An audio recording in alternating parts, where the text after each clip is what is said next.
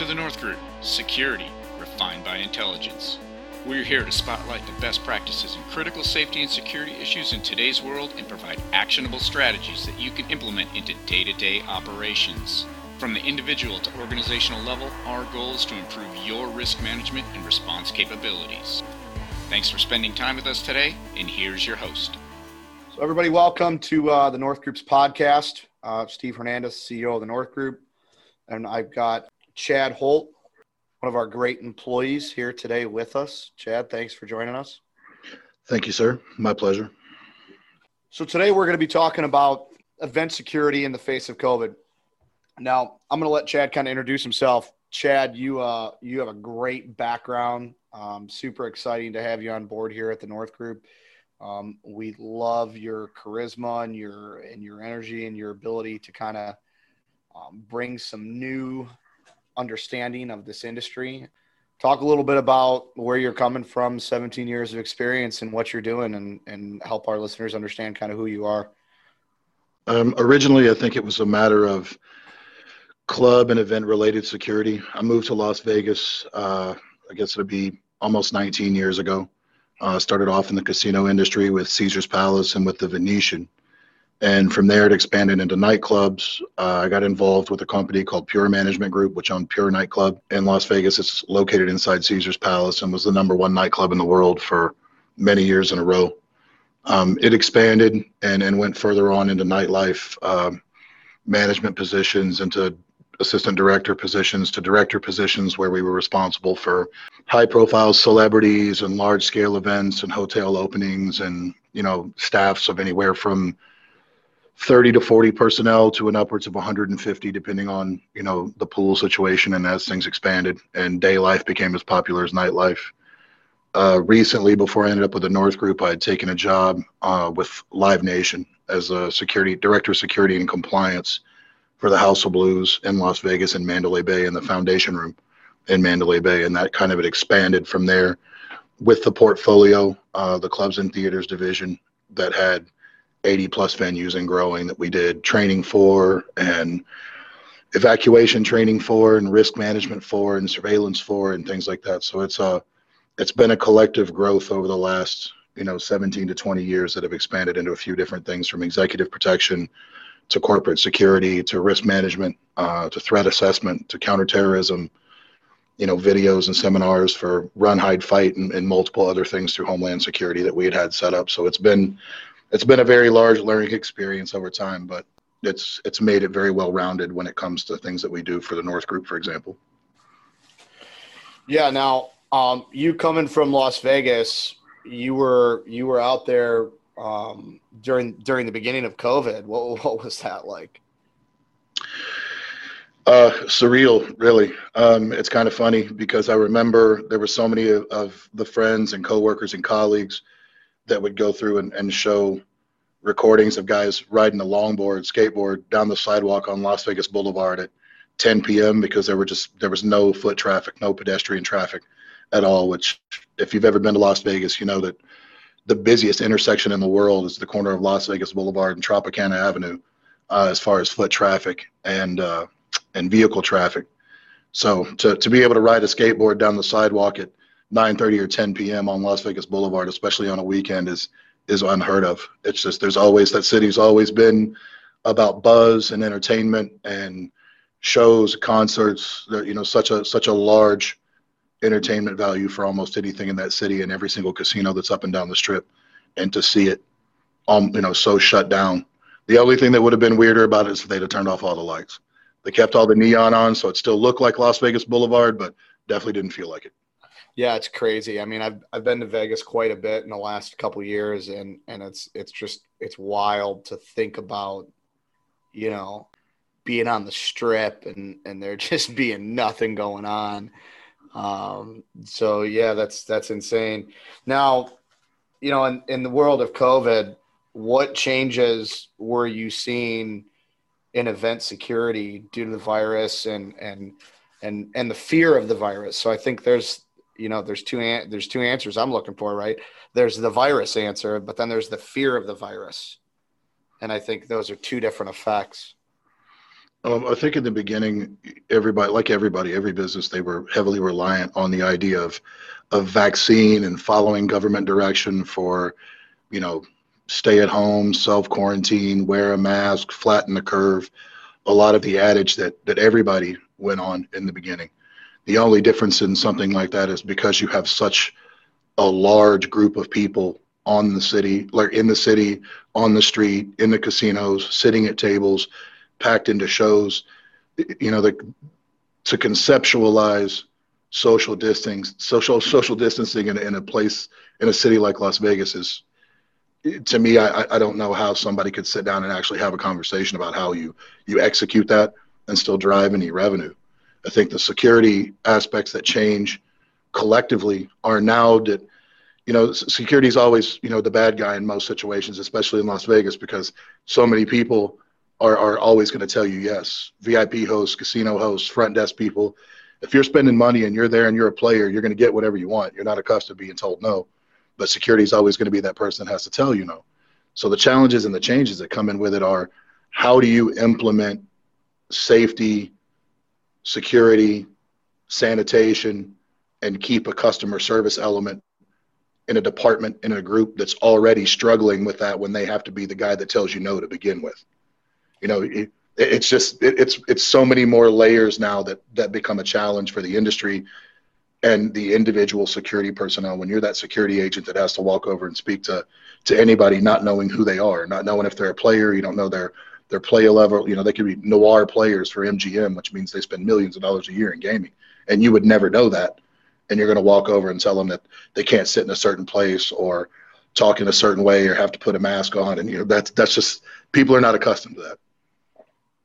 Now you know i mean just just my mind right from the entrepreneur standpoint stepping away from security for a second do you think that there's a capitalization right? There's got to be more cleaning to these to these facilities there's got to be more you know more security um, there's got to be more you know, if, if we are going to have a club, there has to be consideration for how many people, um, you know, which means longer lines, which means less patrons or more, you know, uh, pissed off patrons.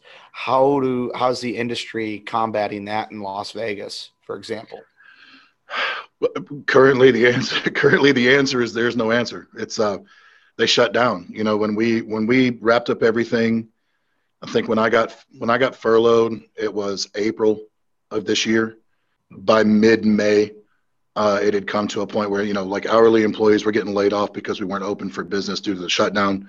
Everybody knew it was coming. We had word from the governor's office out there that these shutdowns were going to happen. We had spoken to the president of the hotel at the time who had given us a head up, heads up, so we were preparing as we went. But at the same time, the managers, the executive level team, were still left on until the middle of May. And then middle of May, they furloughed all of us, and it, it was kind of up in the air. We knew right away that the probability of going back to business as usual and conducting shows, having nightlife, any of those normal revenue drivers that you know a House of Blues or a Foundation Room or casino would have were not plausible till 2021. And that that day in 2021 was still TBD, but we knew we knew in May that we weren't going to see consistent regular work in entertainment for at least for at least until 2021. That's crazy that's just insane, man. To to think that this uh, this pandemic, what it's done to not just not just our industry, right, but you know the entertainer, the the the um, you know the the guy that relies on working the bar on the weekends, um, and it's just it's wild. what security measures minimize public exposure to COVID during the planning for an event? Well, I think when they get to that place, you know, there there have been some things thrown around here recently that you've heard some statements being made by various companies about what their expectations are going to be. Um, you know, 72 hour window for testing. You have to show negative, you know, and have a ticket to be able to enter a show. Uh, proof of inoculation if you know if people choose to do the vaccine and they find something that they want to issue to the public, and being able to carry whether that's something that's on an app on your phone or some sort of document that they give you. But I think regardless of, of which way those play out, whether you take the test and you're negative, whether you have the vaccine and, and you can prove it and it lasts for however long it lasts, or you know if it's reoccurring like the flu shot, who knows? But the big steps and the big changes are going to come from that security personnel that's got a staff and monitor you know those temperature checks like you see in so many businesses right now where people go through um, at the same time too. Those temperature checks those sanitation effects you know you rubber gloves wearing masks you know it comes down to ppe for the security staff. And then it also comes down to what you're doing on ingress. You know ingress and egress are going to be a huge issue simply for the fact that that's going to be the time when you have social distancing is most directly impacted because you have everybody in line to try to get into a venue and then everybody leaving the venue at the same time. So even if you space everything out correctly inside, you're still going to run into that bottleneck in and out. And it'll be interesting to see how they how they determine and how they relate that to social distancing when the time comes, even if people are testing prior to shows and inoculations given. It'll be interesting to see what what they come up with conceptually for it. Now, as a professional security practitioner, um, you know you've worked everything from executive protection to venues to A-list folks to executive folks. What are some challenges as a as a leader in the industry um, for safety and sanitation procedures that you see for security practitioners and personnel? Uh, for me, I would think the first thing that jumps out in my head is the the the force like the forced idea of doing it. I mean, when you look at you look at the world today, and there's such a debate over masks and do they work, and I'm going to wear it or I'm not going to wear it, or it's I have the right, I can make my own choice, I can do my own thing, and then where the minutia of legality comes in. As a security personnel standing at the front door of a venue that holds 30,000 people, and you're going to be the first one to roll the dice and sell out a show because somebody's going to have to take the step somebody's going to have to be the one that jumps off the cliff and says, okay, we feel like we've done enough procedurally to get to a place where we can fill an arena that holds 30,000 people. And these are the things, that the steps we're taking and what we're doing. You're still going to have that moment, that certain percentage that are, they're not going to want to wear the mask. You know, they're, they're not going to want to sanitize correctly. They're not going to want to have to deal with gloves or proof of inoculation or proof of testing. And there, there's always going to be that, that rub where people are going to push back um, especially because the the authority of security personnel is is so dumbed down. You know that the credit is never given where it's due. I think by some businesses where they should give the ability to let security enforce and be an authority and and try to carry out the expectations of the company because that's what you're telling the public you're going to do. But at the same time, too, you're still a slave to things like TripAdvisor and Yelp and Reputology and you know all the things that on the back end that corporate people like yourself are are going to get beat over the head with because that's ultimately what drives your star ratings and what your Google factor is and and all the other things that come along with it man. It's the biggest challenge for security will first and foremost be how can you enforce these rules that your company is telling the public especially companies that are fortune 500 that are publicly traded that have shareholders. What are you how can you enforce these things or how can you enact these things that you're promising you're going to do? And what happens if something slips through the cracks and somebody gets sick and it translates into some sort of lawsuit? I, I, there's there's there's a lot more to sort out than i think people give credit for. Yeah and i think shareholder liability right? Um you know if if a board of directors a board of shareholders is sitting in a boardroom talking about you know marginal differences from 2020 or 2021 to 2019 and 2018 uh, i think they're gonna they're gonna have to figure some things out as far as how do i keep profitability and and and marginal you know not create such a marginal difference that that it hurts that stakeholder and creates liability. Now you know in in in reference to events and event based security you know the, uh, covid has completely changed how we how we view events and in, in our industry and everything. But what does the future look like? In in your professional opinion, not that you're a you're a scientist or molecular biologist or, or you're analyzing this virus, but from a from a practitioner standpoint, um, and the things that you lived through, one of which we're going to talk about the Las Vegas shooting here in a minute, but the things you lived through, how what does the future look like in your opinion? I think if you're going to execute these things at a, at a large scale venue level, from anything that can be, you know, like the House of Blues that's in Las Vegas, it's 2,000 people for a, cap, you know, to any large stadium that you're going to deal with, you know, that's 30, 40,000 people. They've got Allegiant Stadium now in Las Vegas with the Raiders having come to the city, you know, 75 plus thousand people. So you're talking massive, massive, large scale events. You're talking World Cup size events. If, if you're going to be able to do that, then there has to be a, a much larger curve for the quality of security personnel, their backgrounds, their experiences, you know, their pay rate. Like at some point or another, you're going to have to antiquate the worth of the person versus the job that you're tasking them to do. And that's going to come into a lot of difference because you have to be patient. You have to have customer service. You have to talk because people are still paying for the experience. They still want their first concert. They still want to see their first live show. They still want to see David Copperfield. They still want to go to their first football game. All these things for so many people are now and forever going to be somebody's first. And we used to call it in the industry the 70% rule was the, the term I used for it. And I used to teach all the guys when we worked in clubs and shows that 70% of a guest experience is going to be touched on by security.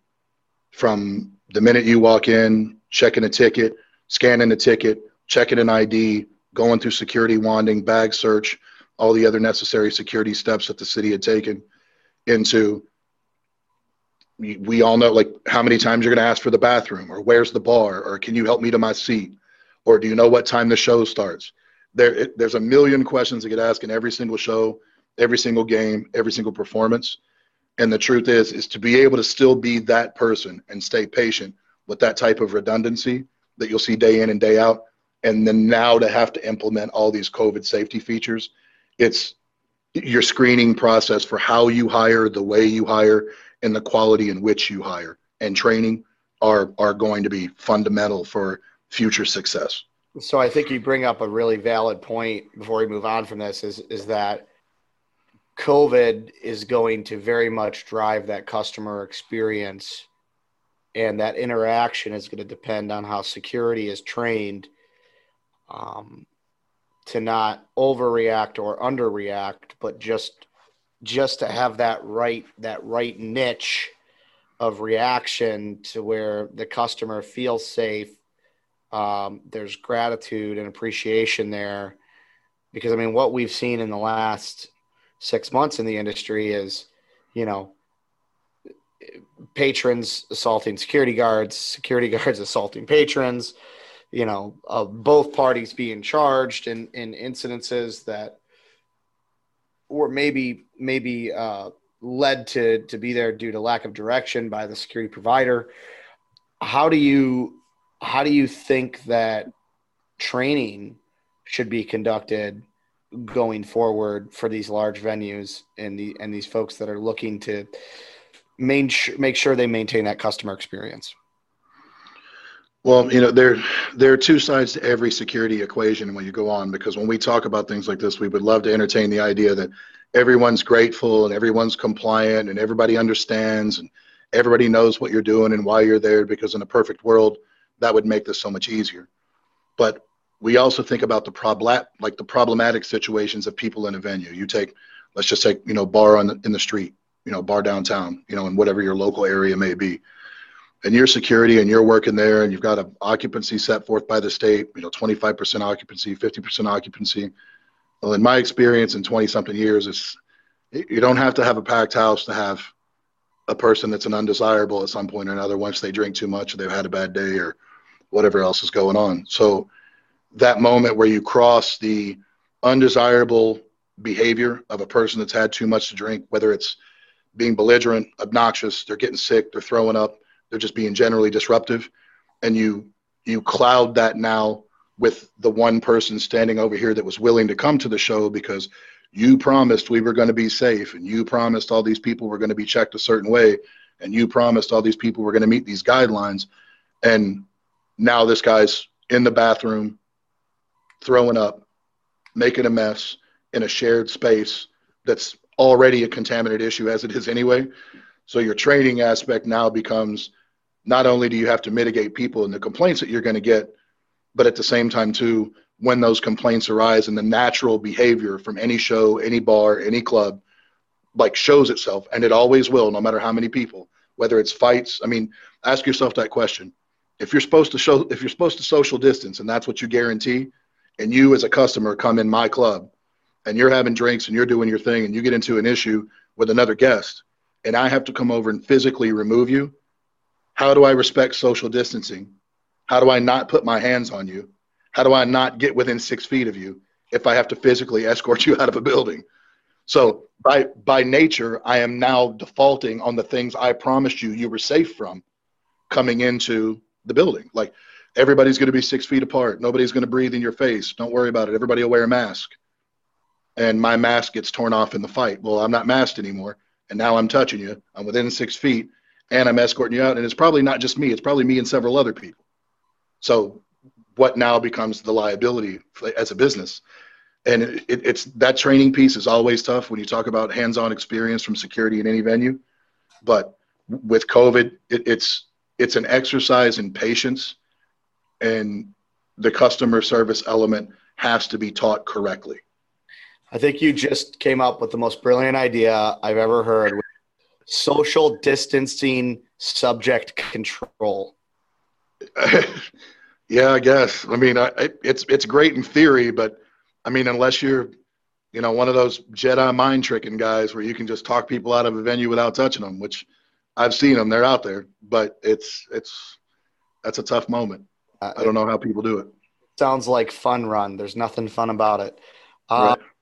So yeah, that's that's crazy, man. I think COVID's COVID's. I'm gonna I'm gonna transition now because something I'm really excited to hear about, and I'd love our listeners to hear about because you have you have a very unique um, and sad experience in your in your uh, in your resume, and, and that was October 1st of 2017.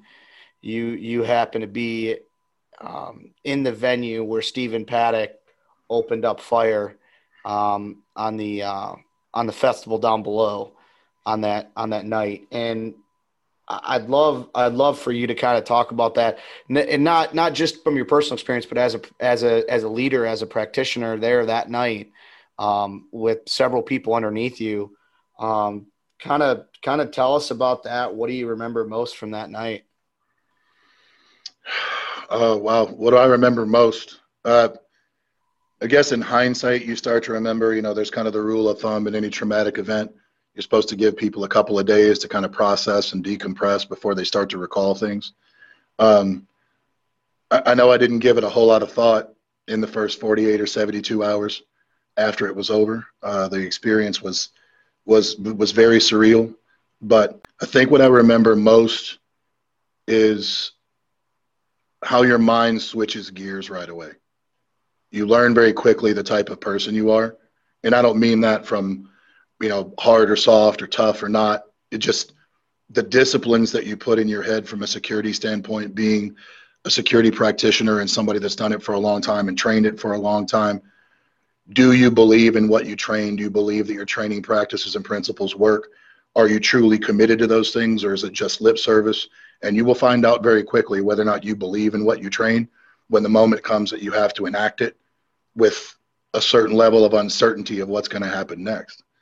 I think uh, the team that night, you know, the, the guys that were with me, the staff that was up there, we had uh, a little over 30 employees in the building at the time. And uh, I think it was 96 guests at the time. And it was a Sunday night, obviously. And the festival, the Route 91 Harvest Festival, was going on across the street.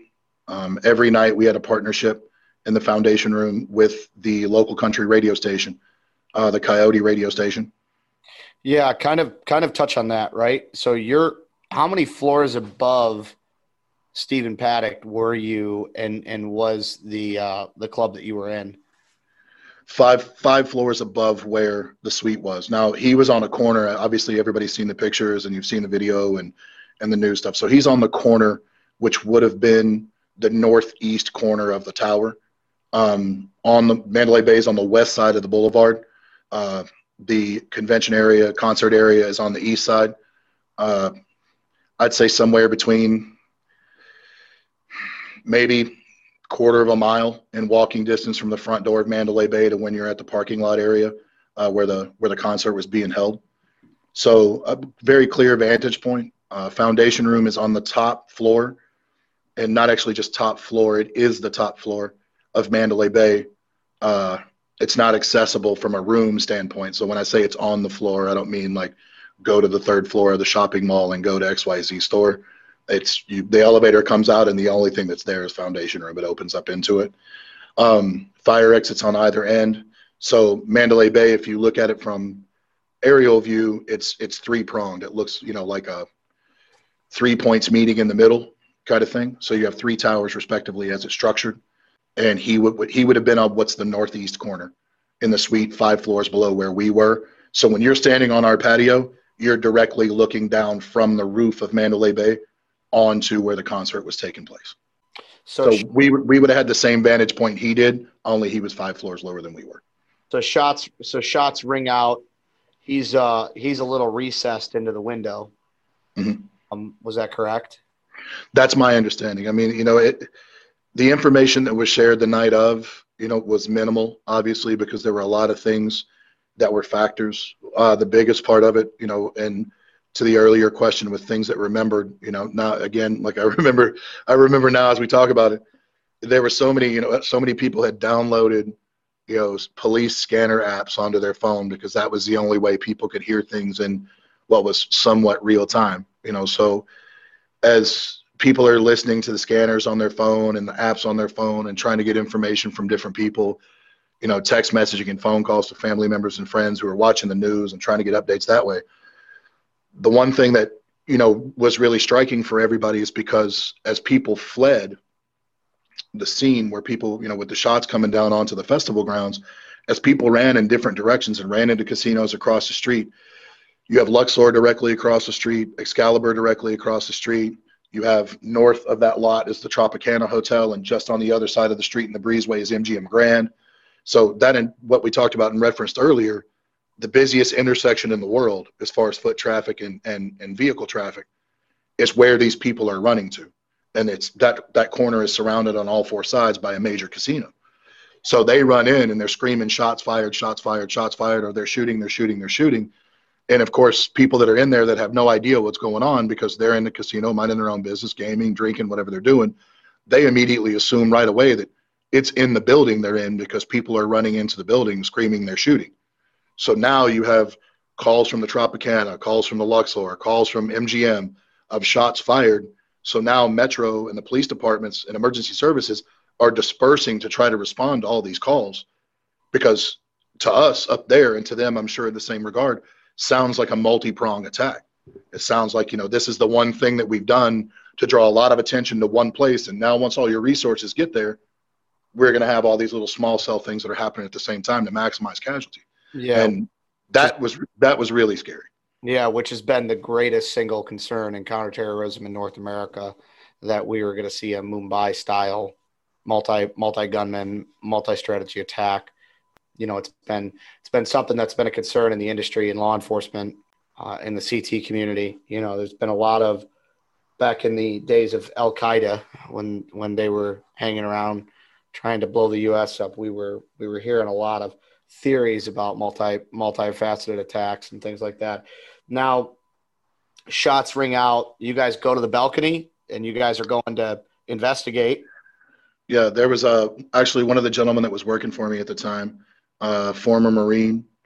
Uh, his name was Justin, and he actually had been an artillery instructor, you know, in the Marine Corps. And he was the one that initially heard it, and he called over the radio to me that there were shots fired, and and I was thinking like, on the news or like what do you like what's the next part of the story? You know because at this point there's no reaction in the venue. Like you're inside music's playing people are drinking. You can't hear gunshots from across the street and you know 30 40 stories below where you're at. So it's not like we could hear it. And it just so happened he had been on the patio come inside made the call to me. I started walking in his direction to kind of figure out what he was talking about. And he was like no man outside. So we walk out onto the patio and at this point guests are starting to realize what's happening, or at least getting some sort of foothold in what's happening. He's explaining what's going on and what he heard and what he saw, and we're looking down, and and honestly, the echo, the percussion from the gunshot seems so far away initially we were looking at ground level for muzzle flash because we thought somebody had gotten into the festival with guns and they were fish in a barrel, like on the ground level kind of thing. That's because it, it seems so far away. And then as we were having the conversation and, and trying to get an idea of what was going on and kind of get our minds around it, and we're looking around, then you heard 308 rounds that were that were what seemed to be right next to you, like almost almost close enough to where your ears would ring from it. And that is when we're like, oh, you know, oh shit, like it's it's it's here, it's right below us. Because they were, you know, shooter at Mandalay Bay hadn't been broadcast yet at that point. It was just about the festival because they were still trying to narrow the location of the shooter. So are so, you broadcasting at that point? Are you guys putting it over the net? We are not at the time. You know, we we immediately concerned ourselves with, you know, media is covering it obviously as soon as people get wind of things because you know how viral social media things can be almost instantly, and how much they're monitored. So, police traffic, the shots happen, nine one one calls, you know people are filming and, and it's facebook living and instagram living and snapchat living and whatever other living people can do. And so all this stuff people are seeing in real time you know within a few seconds delay of what's happening. So it doesn't take long and that's one of the i think one of the advantages you know in, in situations like that is that people that are there in the moment that think well enough to to pull out a phone and try to start to stream something can probably get valuable information for authorities down the road as investigations happen for those those real time first few seconds, and I believe that was an advantage for their response time, um, especially considering there were so many follow up calls for shots fired, as I explained earlier, in different places, and they were trying to decide where they needed to go and what they needed to do. But for us, you know, there are three fire exits in Foundation Room, um, one on each prong of the towers I mentioned earlier. At that time, knowing that the shooter was in the building was not enough not knowing exactly where he uh, where he was was the issue. So as as a director of security at that time with 120 plus 130 bodies in the building, including my wife and including my nephew and some of my good friends that I'd worked with for 15 years, the decision became we have to go down one of these fire exits, but A, he's shooting down onto the street, and all three of these fire exits will dump out into the line of fire. We will directly be in the parking lot, shipping and receiving area, main valet area of Mandalay Bay, regardless of which one of these three exits that we take. And two, and more importantly, if we choose wrong, are we going to walk through a stairwell that's going to be right outside the door and ultimately would have been right outside the door once you found out where he was of where this guy's got his, his home base set up and, and the shooting's coming from. So it became our decision at the time that we would barricade we put guys on the exterior doors so we could watch across the roof for any fire, any fire door that came open looked like somebody was coming up the steps because that was a secondary concern. Is if he goes up as opposed to go down or does he sit? We like we really didn't know, and we thought we'll just barricade ourselves in because right now there's only one direction he can come from, and that's from beneath us because there's there's no coming from the top because we're on the roof. Yeah. So that was that was the plan to barricade in and try to keep people safe and gather as much information as we could so we could tell people what was going on as we found out. Now, hindsight, what did you learn about the current state of security, you know, being there real time in the middle of it? Practical application of your training is is absolutely necessary. If you have the ability, the money, the resources to start structuring demonstration, real-time demonstration, similar to what people would do with a fire evacuation. You know, you bring your staff in, and this is any business in the world. And I mean, this is nothing wrong with the, the idea behind it, but you bring any business in the world. I mean, we did it ourselves 30, 40, 80, 100 staff members into a building, and we walk through fire evacuation drills. Great. Only problem with that is, is there, there are factors that are not in play. The factors that are in play in that particular time are imminent threat of death, adrenaline, mass amounts of hysteria in crowd and the uncontrollable intangible factor of a crowd in and of itself. You know, they teach you when you're doing evacuation drills that you have to use simple, loud verbal commands to get people's attention because as their heart rate goes up and the more adrenaline that's released into their body, their comprehension level starts to decrease as their heart rate goes up. So they teach you, you know, small things like exit, exit, safety, safety, you know, things that people will identify with in one word context so that they'll follow direction and be able to get out of the building. And you're going to have people that completely ignore it and run in a million different directions. And this is no different. In an active shooter scenario, in an evacuation scenario, real time practical training is the only way that you're going to have a chance to be able to, to, to kind of see what it's like when these situations arise, if they arise, like wherever you work or wherever you are. Yeah, I, I mean, I will say that, you know, train like you fight, right? Just a, just an incredible experience. Now, what do you think security did best that night? And not just you guys up on on that floor, but I mean, venue security, surrounding security, event security, um, for the festival. I mean, what I mean, you being a leader in the in the community down there at the time, what do you? What's your analysis there of what did security do best and and what do they do worst? I mean, well, I think uh, you know starting starting with with best for sure, and there's a multitude of things, but communication I think was absolutely the first and foremost thing that one gave everybody an idea of what was going on. Um, two, the scale and scope and magnitude of what we were collectively dealing with, where it actually was, because we saw the the the risk and the multiple reports of shots fired in multiple places and how it dispersed our emergency services teams um, and what kind of you know chaos that can cause in and of itself. Because i mean you know better than anybody if you're sitting at mgm minding your own business playing slot machines and swat comes running in because there's a shots fire called like that's pretty much going to create even more of a panic than you would have had to begin with anyway. Yeah. So i would say communication was the best thing that was done given that we didn't have access to what was going on with metro scanners. We didn't have a direct line to what was going on with metro and the steps they were taking. But mandalay bay as a hotel did excellent as far as their security team and what they communicated to us what we were able to communicate back to them and where we were what we were doing how many people. And even when swat came into the building you know they when they came into foundation room and they breached the door to come in they were very clear about who they were and what they were doing, and we followed those those those orders, and we did exactly what they asked us to do. But at the same time, I remember clear enough to where I, remember asking one of the SWAT personnel if they could unjam our microphone system because I had managers and staff members that were barricaded into offices in the back that were listening to the radio when SWAT came in, and it was not made clear over the radio that it was SWAT that was coming in. It was just verbalized as they're coming through the front door. And of course, in that moment, we had no idea what that meant. So as they're coming through the door, we ID, we realize that it's SWAT. They ID themselves. Everybody goes through the motions and does what they're supposed to do. But they were nice enough to once I told them who I was and what my responsibilities were, to unjam my comms so I could go over the radio and tell everybody that it's SWAT that's in the building. They're coming to clear.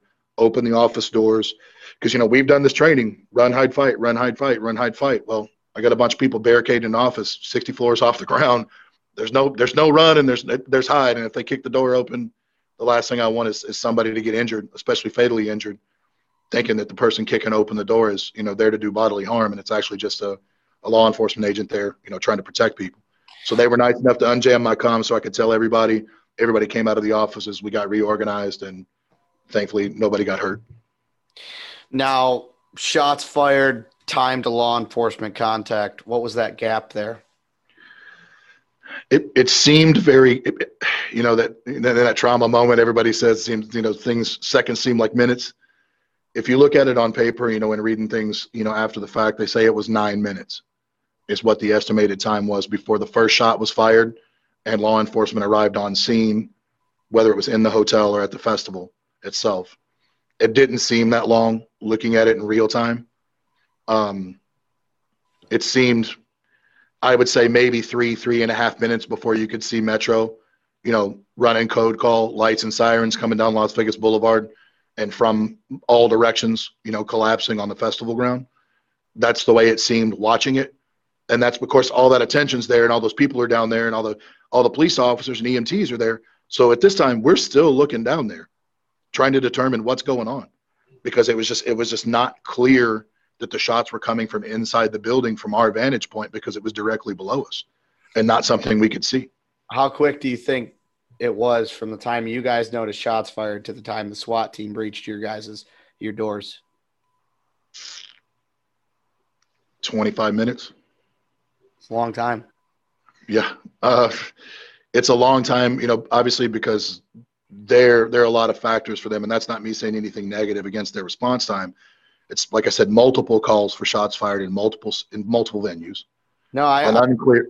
Yeah, I'll, I'll flat out say I, I think Las Vegas Metro SWAT. I think Las Vegas, you know, the county PD, as you know, Clark County. They they they've got a great SWAT team. They they train with you.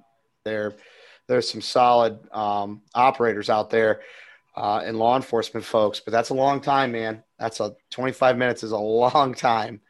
Yeah, and I mean, you got to remember too. This is this is they have to take their personal safety into account. So this is multiple response, multi-pronged response structure.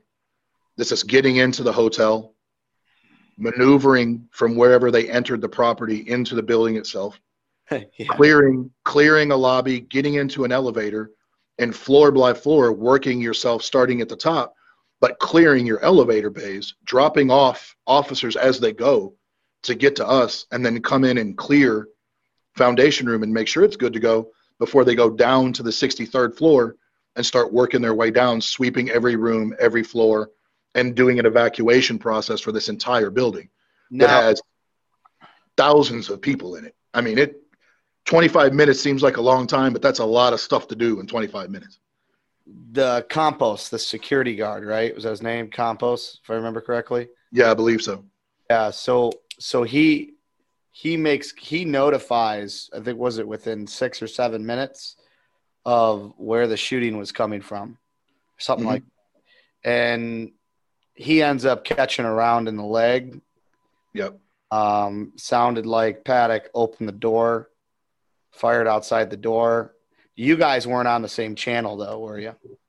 No, we uh we operated independently. There was a which led to one of one of the safety changes, you know, ironically, but at that time we had our own radio com system for House of Blues and the foundation room and our maintenance and facilities. We we're a partner with Mandalay Bay. It was built in when the hotel was built. So there's a 50-50 partnership between the House of Blues you know, Live Nation as the umbrella company and what was going on with MGM and Mandalay Bay. So, unlike every other vendor in the building, we didn't get issued Mandalay Bay employment cards. We didn't get Mandalay Bay ID cards. We didn't go through Mandalay Bay or MGM's HR department. Like all of that stuff was internalized. And we had to submit our policies and procedures to MGM corporate security for their approval. But all of those things were done in house. And our comms and our surveillance are exactly the same way. So, when all these things started to develop over time, it was me they brought in for what we did for FCC licensing and what was communicated over the radios. Pictures that the helicopters were taken off the top floor for the guys that we had posted outside as overwatch to make sure nobody came through the fire exits on the roof and came toward the club. Because of course it's all fire doors, right? So they open from the inside out. So there's no way for me to barricade myself in the building. So I have to put somebody on the outside of the door. And then same thing with surveillance. Any camera footage we had, placement, anything that was acceptable that they thought was usable, you know, they had access to all those things. So um, we weren't on the same channel, but ultimately, the results of that night led into a revamping of the entire com system for the hotel, which included them going to a new radio, a new program with the same company. We bought in the exact same place, exact same radio, and there was a universal channel added that could be switched over to by either department that would put us in direct conversation with Mandalay Bay's dispatch. So post incident analysis, a lot of changes happened, um, small, small and large, to you know, incident response, incident command, operational, you know, uh, efficiencies, if you will. Is that what you're saying? Yes. Um, you know, small steps. And I mean, in, in hindsight, people always like to point the finger of, well, why weren't they already doing this, or why wasn't this already taking place? Well, you got to remember from a club standpoint, you know, wanding and bag searching and things like that from an event security standpoint had been in place for quite some time. You know, you have nightclubs that have, you know, walk through magnetometers at the front door. You've got guys with wands, bag searches, you know, search sticks, flashlights. All this stuff was already in play. This didn't happen in a public space. This happened because a guy that spent a lot of money that had a very large line of credit was able to procure two suites on a very busy weekend because the Harvest Festival is is a very busy weekend, especially for Mandalay Bay, because of the partnership, as I said earlier, with the radio station. You've got every one of these performers when they walk off the stage, they're going back to their trailer, get cleaned up a little bit. They're coming across the street to Mandalay Bay up the elevator foundation room, and they're hanging out. So we're um, we're packed in there, 800 people elbow to elbow, because this is a true chance where people are going to get to come and take pictures, get autographs, photos, or whatever it may be of these major country music. So I mean, Jason Aldean, who was country music artist of the year three years in a row, was on stage when this whole process happened and on his way over once the show was over. So we're not talking normal B-list country music entertainers. We're talking Tim McGraw's and Jason Aldean's and Joe Nichols and guys that are major, major country stars. And Florida Georgia Line. It's all these things were there and none of it happened in that building. We didn't have that issue. We didn't have it in the venue. But this is a very busy weekend and a very large crowd and a very busy hotel. But it's that same old adage, you know, if you spend enough money, you can get whatever you want. That's the way Las Vegas is structured to yeah. a degree. So, following the release of information surrounding surrounding how it all happened, what long-term preventive measures did you know the industry take? Well, because of the nature of, of, you know of it being in a suite, the largest change that you saw for everyone was on the hotel side. You know, I me not working for the hotel, I, it, it's hard to elaborate on everything that Mandalay Bay changed procedurally uh, because I wasn't there. I can tell you what I physically saw, and that went to the first time when you started talking about ID checks similar to what they would do New Year's Eve, checking for room keys, checking IDs, verifying guests in the building and why they're in the building up into a certain time. You know, the Palms had done it for years and years and years to try to keep a, a certain element out of their hotel, but physically posting security personnel at every entrance to the building to check room keys and IDs on those people when they're walking in. You know, the metal detectors and the wanding and, and the magnetometers were already in play for a lot of the venues. Light Nightclub, which is also in Mandalay Bay, House of Blues, the Foundation Room, all those things were already in place. So those things stayed as was. But in the back of the house is really where you saw a tremendous amount of change.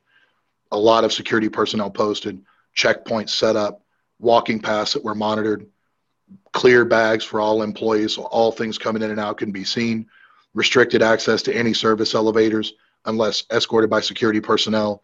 There was a lot of infrastructure change for what was allowed in the back of the house because of it once it was discovered how Stephen Paddock was able to get all that stuff up to that room and the way he was able to do it. Yeah, that's that's that's one. Which is more my, and which still now to this day, it you would think that something like that because you you see very clearly signs in almost every business and everywhere in the world, employees only, not for public use. I mean, you see it on bathrooms, you know, but still, you, you get to this moment where, like I said, you you're a certain person, and it can be a celebrity element, it can be a financial element, it can be a player element, it can be any one of those deciding factors that determines your your value to any business, but at the same time too, how high a profile a person you are. Because high profile to me and you walking down the street seeing some major A-list celebrity, we know right away, oh my God, that's who that guy is. Holy, you know, that's Leonardo DiCaprio or whoever it is you see, because you see that kind of stuff in Vegas. You know, but at the same time too, from a casino standpoint, there's that guy that's walking through that none of us know who it is, but every single one of those casino hosts knows who it is. Every single one of those front desk people know who it is. Every single one of those dealers knows who it is because he may not be a celebrity. He may not be on TV. He may not be singing songs or putting out albums or doing podcasts or all the crazy things that people do. But he's doing something because all those people know who he is because he's he's he's doing something to get their attention. And if if you have enough if you have enough stroke, you can cut corners. And I think that's where that that little that last little 70s 60s, 70s element of Las Vegas that, you know, that got heralded so much. You know, what happens in Vegas stays in Vegas. I mean, this this incident alone, man, it, like the city's going away from the slogan, and it's it's such a it's it's such a hypocrisy because there's so many things to get in trouble for in Las Vegas, and people don't think about it, and their minds always blown when they get in trouble doing anything in Las Vegas. But it's Vegas, it's Vegas, it's Vegas. Yeah, and there's a lot of money here and a lot of regulatory agencies and a lot of people with a lot to lose if they allow for certain stupid behaviors. And here's a perfect example of it. So that la- that last little window of Vegas cool guy may be gone now because of because of things like this. You just can't risk it anymore. Do you think that from a behavioral analysis standpoint, you know, things are do you think I guess best way to say this, do you think behavioral analysis has a place in these event venues and in Las Vegas in these large occupied spaces where there's you know thousands and thousands of folks with foot traffic daily. Um, how does behavioral analysis how would behavioral analysis training from you know experts within the intelligence community or the fbi or the the national security community how would that play for folks like you working in these venues um, I, I think it's incredibly relevant and i think anytime you anytime you take the intangible factor of a large group of people, which is naturally by nature unpredictable, every individual in that crowd is unpredictable, and then the crowd itself is a living thing. And if you work event security, when you're talking about 25,000 people in the middle of a festival in a mosh pit, which is the most chaotic thing you'll ever look at in your entire life, trying to trying to break down behavior analysis in the middle of a wall of death style mosh pit is I, I can't imagine that there's any algorithm in the world that would allow that process to be effective. But we do use, we have used to teach, or I should say, we used to teach and have taught from a behavior analysis standpoint. When people walk in, that behavioral codes, you know, the, those small nuances that you see, and there's a ton of information on the benefits to these things on DHS's, you know, on, on their website and things that you can look at to where how behavioral analysis translates into effective and preventative security because this is this is where we are in the world right now in 2020 after these massive things that have happened after ariana grande after pulse nightclub after las vegas after these major incidents where people uh, you know have passed away and, and you've got major loss of life that people are dealing with we are now in a place security across the board in any business that doesn't do it will be behind the curve when the industry changes permanently if you are not preventative security at this point, if you are not taking steps to mitigate your liability by being situationally prepared for the intangibles, then you will at some point or another get burnt. Because the days of it doesn't happen here, it won't happen to us. Yeah, if you haven't learned anything in the last four years, especially now with COVID and what's going on, look, you're not going to learn. People you hear all these things all the time. You're like biological warfare. People talk about that all the time. Like, look at covid. Look at what covid has done to the world in the structure from a biological standpoint and a health concern standpoint. Now imagine truly imagine this being released on the united states or the world as a true biological weapon. Yeah. Where you know people's faces melting off and they're throwing up in the street and going you know stuff like i mean the scope that people are capable of is only as great as those that are meant to prevent it and their underestimation of somebody's willingness to do it. Wow. That's the way I believe security is structured. Yeah. If you if you are stupid enough to assume that somebody won't do it because it's so vile and so heinous, you're going to be there when it happens with your thumb up your butt because you didn't take the you didn't take the steps. Everything that we've done since 2016 in in the industry in my opinion has been reactive. And those that were those that were in front doing their research, having meetings, having conversations, talking to law enforcement, talking to government officials and having the insight to be able to get that information from either private entities or government entities, you knew the risk because they have to deal with it every day. They have to talk about it every day. They have to do those what ifs. At some point or another, security is going to have to start thinking the same way. I, I think you're absolutely onto something. And I think, you know, like we were talking about earlier today, Boyd's Loop, right? Boyd's Loop. I mean, being able to observe, orient, decide, and act in a, in a crisis is is probably one of the most, even if it's not an active shooter event, but just dealing with you know clients on the EP side or dealing with you know movements into Mexico or or Africa, being able to assess surroundings and understand, especially as a solo practitioner, right? Moving with a client, moving with a principal. um, that that pays dividends. It pays dividends on your reputation. It pays dividends on the success of the operation. Um, definitely. A couple more questions for you, Chad. What impacts do you think both the mass casualty event like Stephen Paddock's 2017, you know, shooting and a pandemic have on you know a city like Las Vegas built for entertainment? Uh, well, built for entertainment and and built on tourism.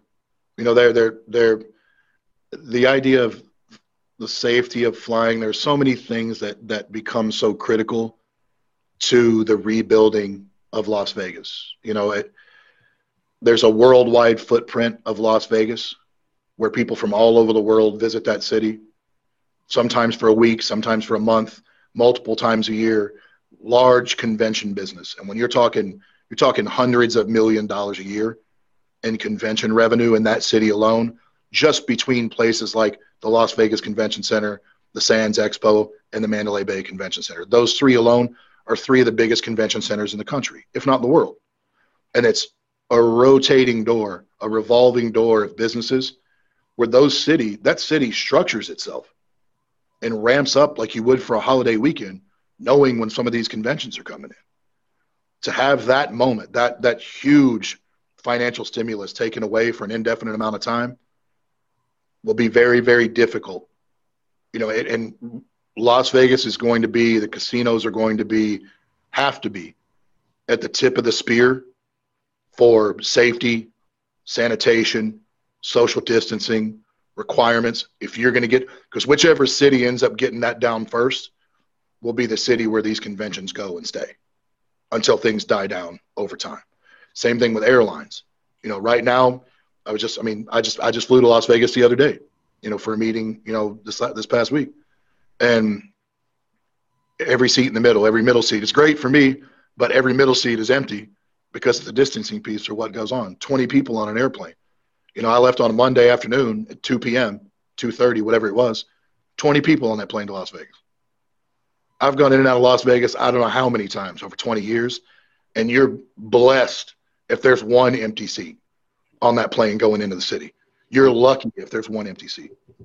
And now to see it the way it is is is shocking. But I think with the shooting, which was such a huge rebound for the city, because that was the that was the safety, the physical safety concern. How did this guy get in? How was he able to do this? How was he able to structure this? Get all these rounds, get all these weapons, get all this stuff into a hotel. How did somebody not know? How did somebody not report it? So many what ifs and why questions in regard to this whole process that it made people unsure about the security, safety, and structure for what was going on in Las Vegas. So they had to ramp it up. I don't think you're going to be in any different situation now because it's large conventions, it's huge concerts. Now it's the NFL. I mean, look at, I mean, to be fair to the city, you had a huge shot in the arm coming with the Raiders coming to Las Vegas and the NFL and the NHL now both having professional sports teams in the city of Las Vegas. And for COVID to fall when it did, leading into football season and go on as long as it has, I mean, that's an $8 billion investment over there with Allegiant Stadium. And the city trying to recover from that investment and bringing pro sports into the city. And all those things are effective. All those things are affected, and all those things are going to be small little pieces of the puzzle that Las Vegas has to put back together because you can't recover that money in that stadium until you can figure out how to put 75,000 people in it with peace of mind. And that's really the thing, right? I can tell you all day long that the sky is blue, but if I can't prove it to you, then what difference does it make? Yeah, absolutely. Now, one more question for you. So, and I want to ask this question because I think it's good for folks that wanna that want to know how how do how do folks you know guys and girls that want to get into this industry um, what is your advice for them on where to start and and and how to get into this industry and what to do from a self development, education, training, um, and and a starting point? Can you can you give us some insight in that? If if you have a long term goal, let's say for example that you your your goal, your aspirations, you're in school, you're looking for a part time job, so you're going to work security because you want to go into law enforcement if you're an entrepreneur, you know you have a business mind and you're looking to open a security company, security firm similar to what you you know you did yourself coming from the military, have an entrepreneur's mindset, knowing where things were applicable and changeable, and, and has your thought processes developed. I would say if you're starting in either one of those situations, first of all, don't start working security just because you need a job, because that that that's not helping you. It's not helping the people that we're dealing with. It's not helping the industry. It's not helping the customer service aspect of what goes on. Don't do anything just to be doing it. Then I don't care what that is, security or otherwise. Second, when you if you're serious about security and learning something and being able to apply that to a future law enforcement career or military career or whatever it is that you that you seek, especially if you've come from the military and you're doing security, then while you're being interviewed, ask the guy interviewing you questions. Find out how serious they are about their training. Find out how much training they do. Find out the certifications that they have, that they require, what the shifts are going to be like, and ask for examples of what are the most common things that happen in this particular industry. How do you handle them? What are the most bizarre things? And how did you handle that? If you really want to learn something from somebody in the world, no matter what job it is, they need to be able to offer you something to teach. So if you can't you can't learn anything from anybody that doesn't know anything about what they're talking about. I don't know the first thing about financial advising. So if you sat down at a table for me and you were you were going to interview with me to give you a job as a financial advisor, I can tell you right now, you're hired because I don't know shit about what to ask you. So sure, I'd hire you. But at the same time, if I'm going to go into an occupation where I'm going to learn something from somebody, and I don't care how old you are, I don't care if you're 20, 25, 30, 45, 55. If you're walking down a path and you're taking a new job, even if it's in an industry that you've been in, I've been in this industry 20 years, and I still learn something from the gentleman at the North Group every single day. I did it earlier today, as a matter of fact, because one, don't ever close your mind to the fact that you know everything. But two, if you really want to learn something, actually be sure that you're learning from people that know what they're talking about. If you want to get in the industry and you want to be successful, then make sure you have a mentor that can put you in that path. That's what I would tell everybody because that's what happened to me. And my mentor wasn't even a security person. She was an operations officer, and she taught me more about the business side of security and how it affects margins and cogs and profitability and all the other things that came along with it that made me a better operator, a better scheduler, had a better understanding of staffing and how those budgets were affected. And it forced me to use the assets that I could afford to use in the most plausible way to be successful and not just dump 50 guys into a room and hope for the best. Yeah, I, I, I will say long live the life of the operator. That's not where it's at. It's it's it's definitely on the entrepreneurial side of this business where there's a lot of gratitude you can only go so far as an operator, that's for sure. Mm-hmm. Um, well, the man, the myth, the legend, Chad Holt. Hardly any of that, but appreciate your time, and uh, it's always a pleasure hearing you. Yeah, man. Thank you. Um, so we appreciate your time. That's all we got for today. Um, tune in for our next podcast, and we look forward to meeting you. If you have any questions, you can reach us at www.tngdefense.com or you can email us at info at tngdefense.com. Thanks. Have a great day.